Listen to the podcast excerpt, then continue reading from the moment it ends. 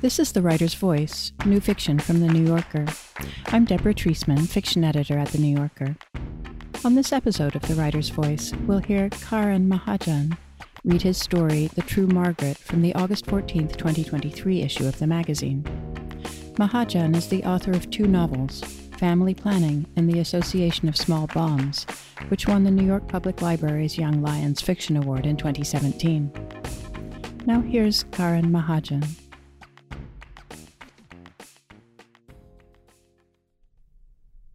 The True Margaret. Meera was recalling the tragedy of her first marriage. Married off to an Indian doctor in 1959, she had moved to London only to discover that her new husband, Ravi, already had a wife in the city. Ravi didn't wait long to tell her. It was the night that Mira and he arrived in London, haggard from their two day honeymoon in Jaipur, where an over enthusiastic bearer woke them every morning at six with bed tea. Then, on a connecting flight from Cairo, they had dozed, their heads forming a tent against the propeller roar and now in Earl's Court, the street below empty save for murmuring students and a chestnut seller with a scratchy voice, they stayed awake into the night. Ravi showed her around the sparse, drafty top floor flat and plugged in the three bar fire. Then he began speaking to her in a businesslike way, a tone she'd never detected before in his arsenal of charm. I suppose, dear, we might as well discuss the issue at hand, he said, Casually, he brought up the fact that he was already married to a woman in England, Margaret, a nurse. I can only be half a husband, he declared. I owe a responsibility to this woman. You see, when I was lonely and sad in this new country, she was of great assistance to me. And I am like a father to her two children. No, let me finish. You see, there was no circumstance in which I could inform my family in Amritsar about her. People there don't understand these distances, the new world you and I inhabit.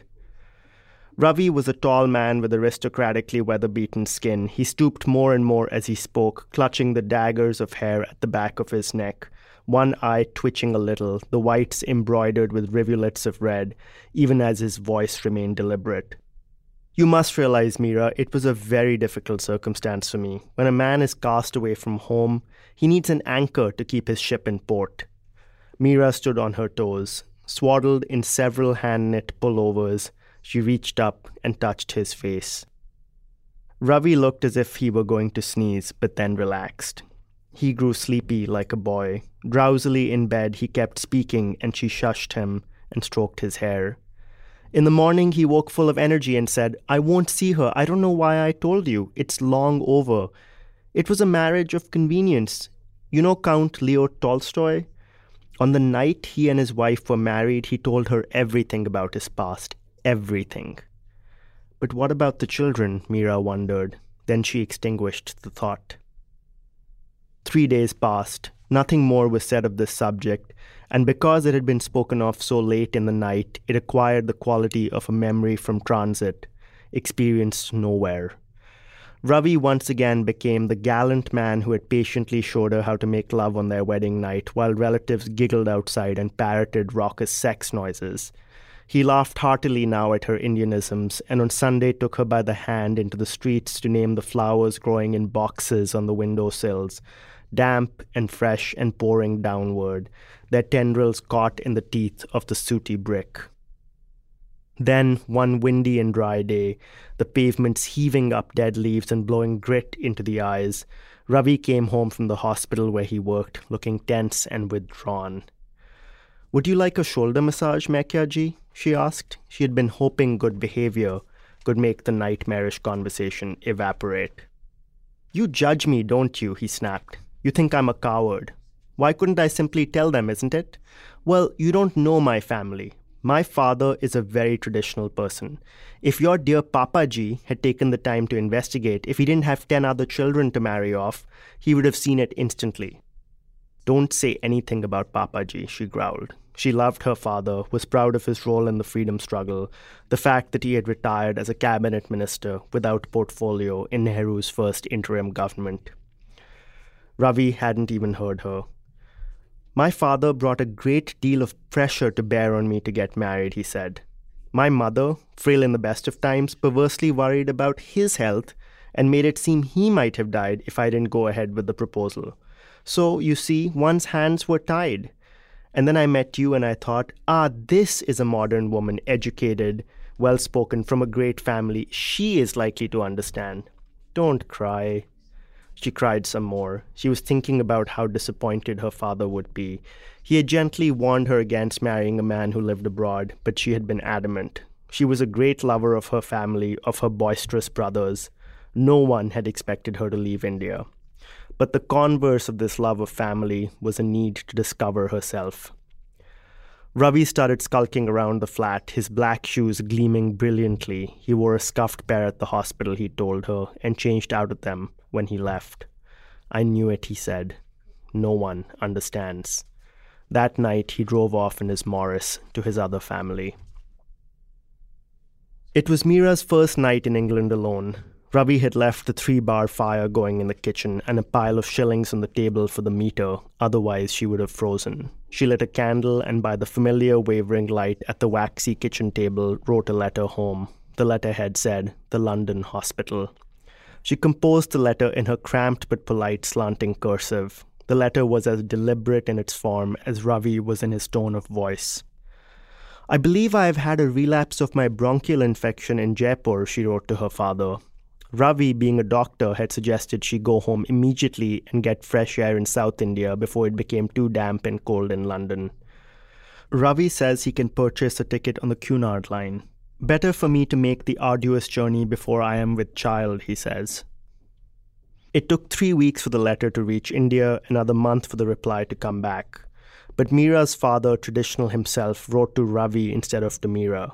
And when Ravi returned one night to the flat, he now spent only the first half of the week with Mira. He waved the reply, written on the cheapest, lightest onion skin to save postage, at her.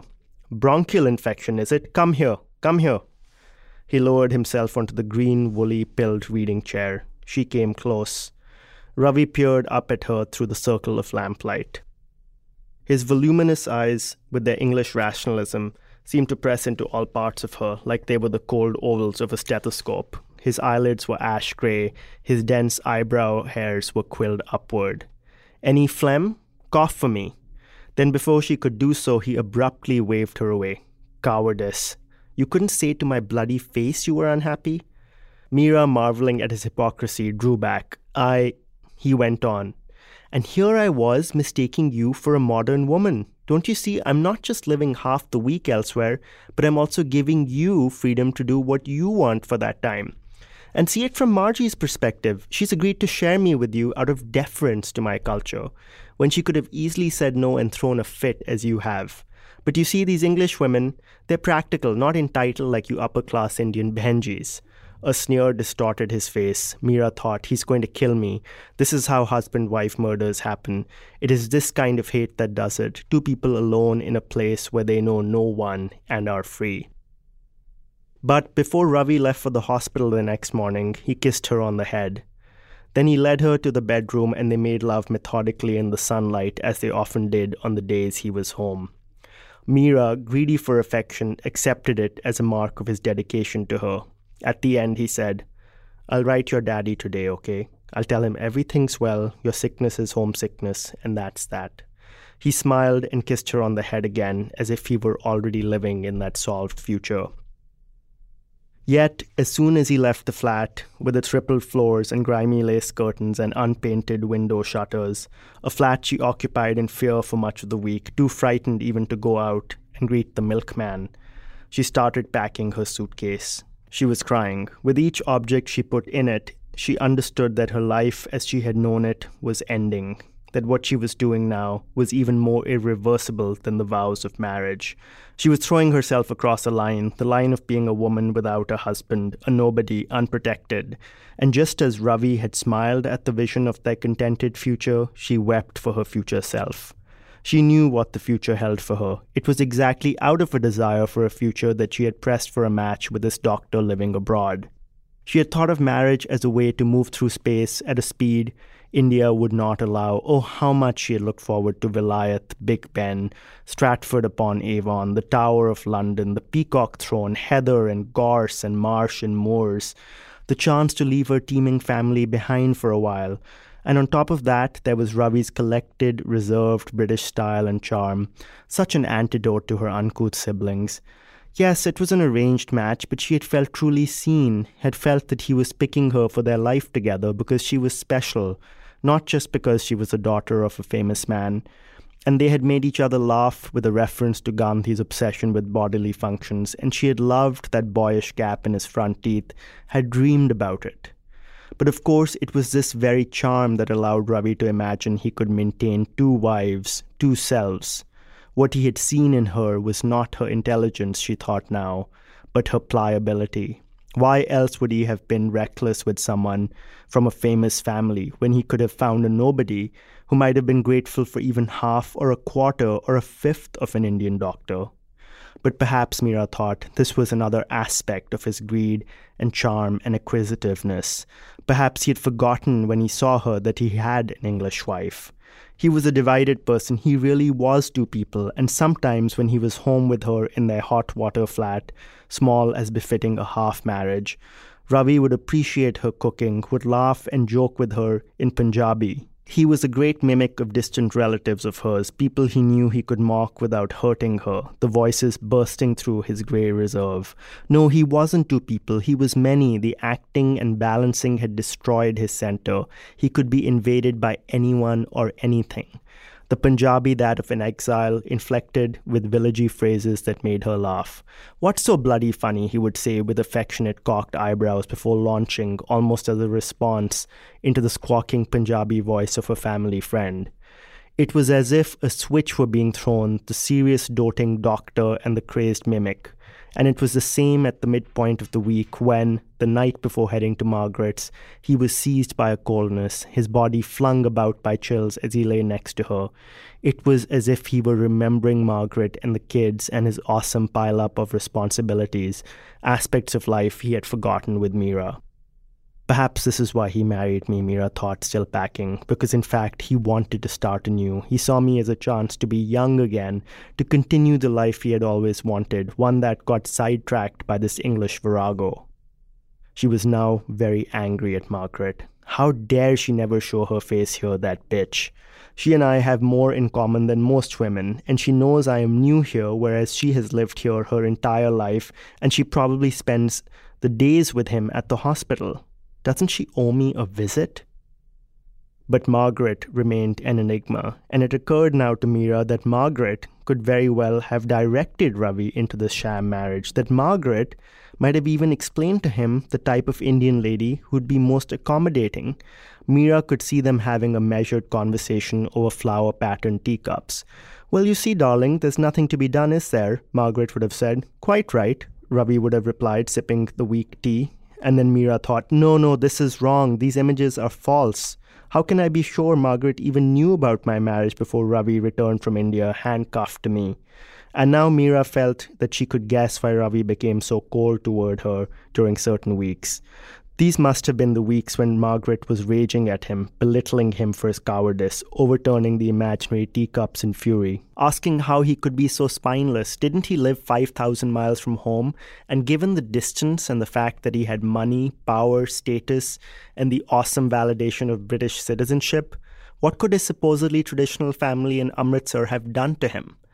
You surely can't think your grand old father would stoop to suicide now, do you? Margaret would have said. And suddenly Meera was fully in Margaret's head, speaking her voice, feeling her curvy, white, pale body from the inside, the body sagging at the center, but with blue eyes burning at the world. A woman all the way around, not boyish and wiry like Meera. A carrier of children. Yes, Meera was inside this other woman and crying and packing, and she thought, I'm losing my mind. I am doubled now, too. I now have the gift or the curse of being inside everyone, like my husband does. And it is because I can't bear to be inside my own self. I'll be anyone but me. I'll even be my enemy, Margaret, because in fact, we are one. She left the flat and somehow, using an A to Z map, walked to her uncle Harish's place a mile away in Wembley. But when she showed up at the iron gate of his decaying semi detached Victorian, dressed in a red sari and a camel hair coat, carrying a neat little suitcase with an ivory handle, she was no longer the weeping bride who had fled her sanctuary. The journey had forced her into composure. Even as Harish uncle opened the door, she couldn't project despair or fear, and when she told him what had happened, his expression locked into place. You mustn't bring this to me. No, no, no, he said. How can I help you, beta? I myself, I was never married. You must sort this out between the two of you. He was one of those doting third cousinish father figures, a bachelor with wispy hair growing out of his ears, white and curly like pubic strands, his glasses hanging from a cord around his neck. He was shrinking with every year. He sat at the edge of a cigar scented sofa with its dirty white lace cover. Beti, what would your papa think? And Meera thought he's not heard me. Now Harish uncle began droning on about how good Indian boys got entrapped in such relationships. These maims really knew how to blackmail them. There was a reason the Britishers ruled us for so long. You think enslaving one Indian is so difficult? Our chaps, he said, they're so innocent, earnest, dutiful, and the maims can never find men like that in their own country. Moreover, these chaps are emotional and not buttoned up. No, these maims throw themselves at our boys. What chance do the poor chaps even have? And your papa, think of what he'll say if you leave. He'll scold me. He'll say, You bloody fellow, you're supposed to be her guardian and you allowed her to just run away? The disadvantage of being the child of a famous man, all of her papaji's henchmen feared him. Topmost in their minds was the desire to please him. This man, Mira thought, has a false idea of my father in his head. My father is more liberal and loving than 20 fathers combined. Doesn't everyone say the Kukreja girls are like boys, tough and individualistic and educated? And didn't he agree to send me 5,000 miles away? She became angry on behalf of her father. How dare you speak for him? She wanted to shout. I am his daughter, not you. And now she was angry not just at the soggy, hairy specimen, but at all men. Go to hell, all of you, she thought, but a layer of tiredness slipped over her again, and she started to cry. Harish was off the sofa, coming toward her with his awkward hands and hunched back, saying, Beti, what will crying solve? She thought, he hates all of us, hates our tears. This is why he's a bachelor. And suddenly she was lit up with warmth towards Ravi, toward his neat way of expressing himself, of taking his tie off every evening and folding it just so and placing it on the dressing table, his hands open at his sides as he talked about his day at the hospital. She was in love with Ravi. I'm going mad, she thought. She wiped her tears and said, Thank you, uncle. I understand, he said. It's hard to be in a new place. It takes time to adjust. He went on. It's a big shock how free people are here. Do you mind if I light a cigarette? And you can imagine when I came here, it was a different time. I mean, these chaps were still our rulers. But of course, they treat you differently once you're here. Especially in London, they're very liberal and courteous and curious. They want to know all about you. But it's all very well to treat a few of us well when you're enslaving a nation, isn't it? But we're independent now, Mira said. Quite right, quite right, he said, puffing on his cigar. Mira returned to her flat and made Ravi a nice meal. She lasted a year. But when she thought later of what one year meant against an entire life, it was nothing. She had almost accepted half a life as her life. Every day with Ravi was new, every day was unpredictable and yet every day when it reached its conclusion could be recalled only as an accumulation of signs grayness, clouds, rain, milkman, flower seller, greengrocer, baker, the tramp at the bus stop who yelled about the deaths at the Somme, India had been the opposite a daily, external, extreme churning, a chaos of relatives and servants, but a place too of inner peace, a kind of boredom and security, the kind that had made her eager for an adventure with a man living abroad. Mira missed home. She put her head against the cross hatched window pane, absorbing the cold through her temple. One warm morning, when she opened the tiny window in the bedroom, it simply fell out, along with its wooden frame, into the dirty alley between the backs of the houses. She read in the papers about Sophia Loren's husband, accused of bigamy, but could not connect the story with her own condition, did not feel that English laws applied to her. Nor had she been able to bring herself to investigate Margaret. This was because all white women of a certain age in London were Margaret. Suspicion made her peer at each one of them, noticing their teeth, noses, lips, their low cut blouses, their fashionably belt cinched waists. How could she compete with them? At home, she sometimes touched herself while imagining Ravi with one of them, only to pull her hand away. She didn't want the revelation of the true Margaret to take away a city full of her playthings. These thoughts came and went in flashes. She told herself that her perversions were brought on by loneliness, the desire for friendship, the kind of bond she had formed with only one person in London, the landlady's daughter Abby, who, like Mira, had been a competitive badminton player in school. And how alike we really are, Abby had said, pressing Mira's hands as they chatted by the staircase. Abby seemed to know about Ravi's other wife because she never mentioned his prolonged absences. This knowledge sat heavily between them, preventing them from progressing further. They were always stuck on the ground floor of friendship, expressing admiration for each other's existence without making the slightest attempt to penetrate to the truth. Their friendship little more than a series of chirps of affirmation. The flat was not without clues about where Margaret might live receipts, faded prescriptions for the kids, two boys she had learned but every time Mira took the tube and got within a few blocks of Margaret's possible address in Islington, she turned around. In this way, Margaret helped her discover the city, develop confidence, learn to be alone. When you came, you were like a mouse, Ravi was saying, a small, freezing mouse. Do you want to go to the theater? She nodded. In the dark of the matinee, he held her hand. She let it lie limp but did not pull it away. At home, he was distracted. He took off his tie. Then, for the first time in months, he bent down and passionately kissed her. She resisted, but then her mouth sagged open, and they lay in the bed together, close to the repaired window with its fresh, harsh eye on the back alley. I want us to have a child, he whispered into her neck, his hooked nose nestled there. She was silent. Hello, Ravi said. Anyone home? I don't want to, Mira finally said, her eyes scanning the pressed tin ceiling. But why, darling? I don't want to bring more sadness into the world. Ravi got up on his elbows. Mira, it's not what you think it is. Margaret's a good person. She was widowed and I used to comfort her. Then love developed. He paused. The love has been dead for years. When I met you, I was trying to escape her, but how can I? I'm incapable of leaving anyone or anything, of moving on. You left India behind, she almost said. But what was the point?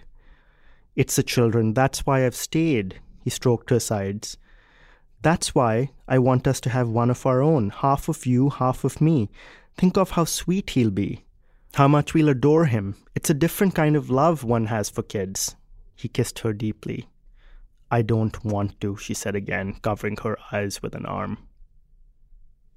Night after night now, the building would come alive with the sound of Ravi's trotting footsteps approaching the fourth floor.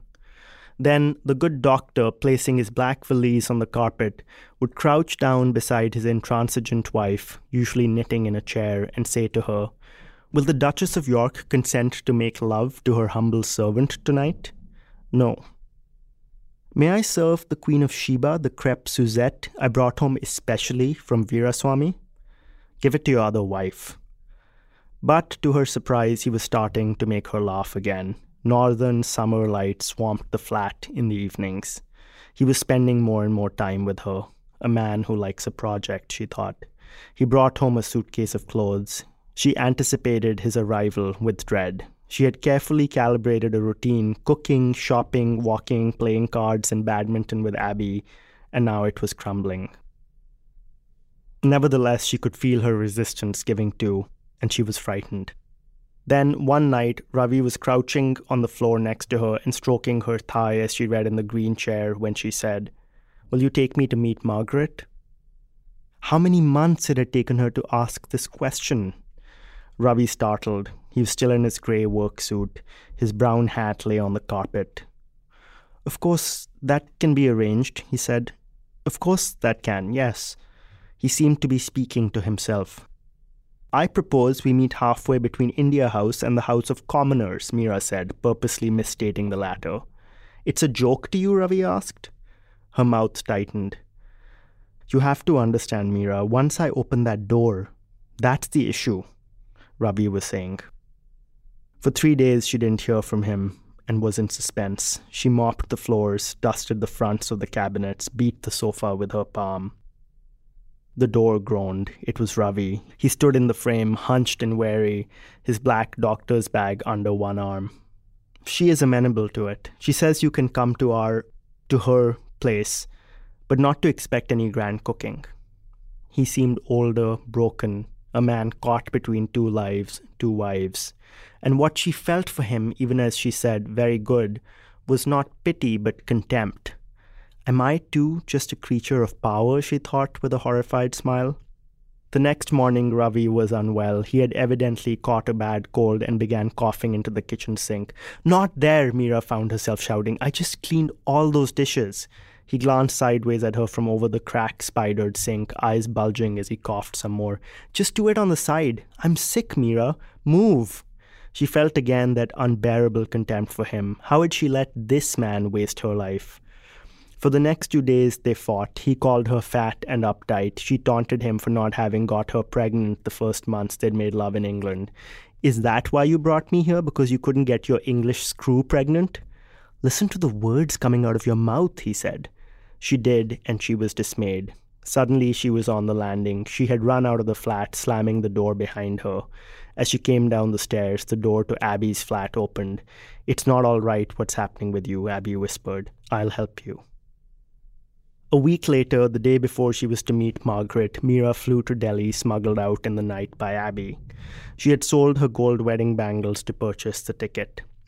In Delhi, her father, broad shouldered and upright in his tight study, was shocked to see her. But when Mira started crying and told him the whole story, he said, Oh, my Bitia, this is my mistake. You've run all this way. No, Papaji, it's my fault, Mira said, crying. I should have known. How had her life come to this? How could you have known, Bitia? he said. And then, you know, when my first wife passed, I was only 20 and I didn't want to remarry. I didn't think life could start again, and I was angry that my father had pressurized me. But then I went ahead. And look at things now. I have you and all of my children. So at your age, there's no reason to be despairing. Men always take the occasion of a woman's sadness to launch into reveries. She didn't mind. She got so little time alone with him. It was only tragedy that had brought them closer. She was, for a second, almost grateful for it. She had lost a husband, but gained a father. After a discreet back and forth with Ravi's family in Amritsar, the marriage was annulled under the pretext that it hadn't been consummated. A few months later, she was married off again to an older, widowed, mid level railway official with a weak heart. She had no idea how much diligence was done. It was understood that she had to go back into the world, even if it was as damaged goods. And so the shambles of London gave way to the shambles of India, a more lower middle class existence than she'd ever imagined, a union with a man she had nothing in common with and who, strangely, had no interest in her famous family and instead asked her questions about England as if she had been there for her studies rather than for a wreck of a marriage. Was that really me in England? She sometimes wondered, remembering the first night Ravi had spoken to her about Margaret and how that conversation itself had seemed like a dream a dream upon a dream upon a dream, her life. There was, however, one sobering, bracing dose of reality Ravi. Ravi never vanished. Ravi kept writing to her for years. He said he loved her deeply. In the letters, he was apologetic and morose. He wanted her to see his position, asked how she was, how her son Anand was growing, and so on. He wanted Meera to forgive him from afar. He wanted India to forgive him for marrying a British woman. She never replied.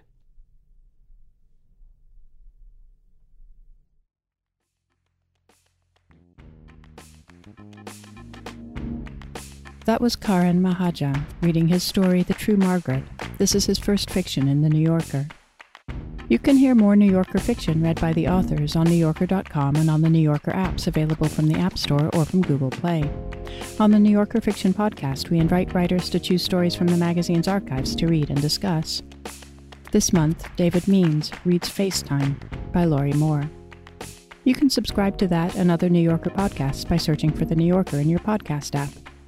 Tell us what you thought of this podcast by rating and reviewing The Writer's Voice in Apple Podcasts. The Writer's Voice is produced by Michelle Moses. I'm Deborah Treisman. Thanks for listening.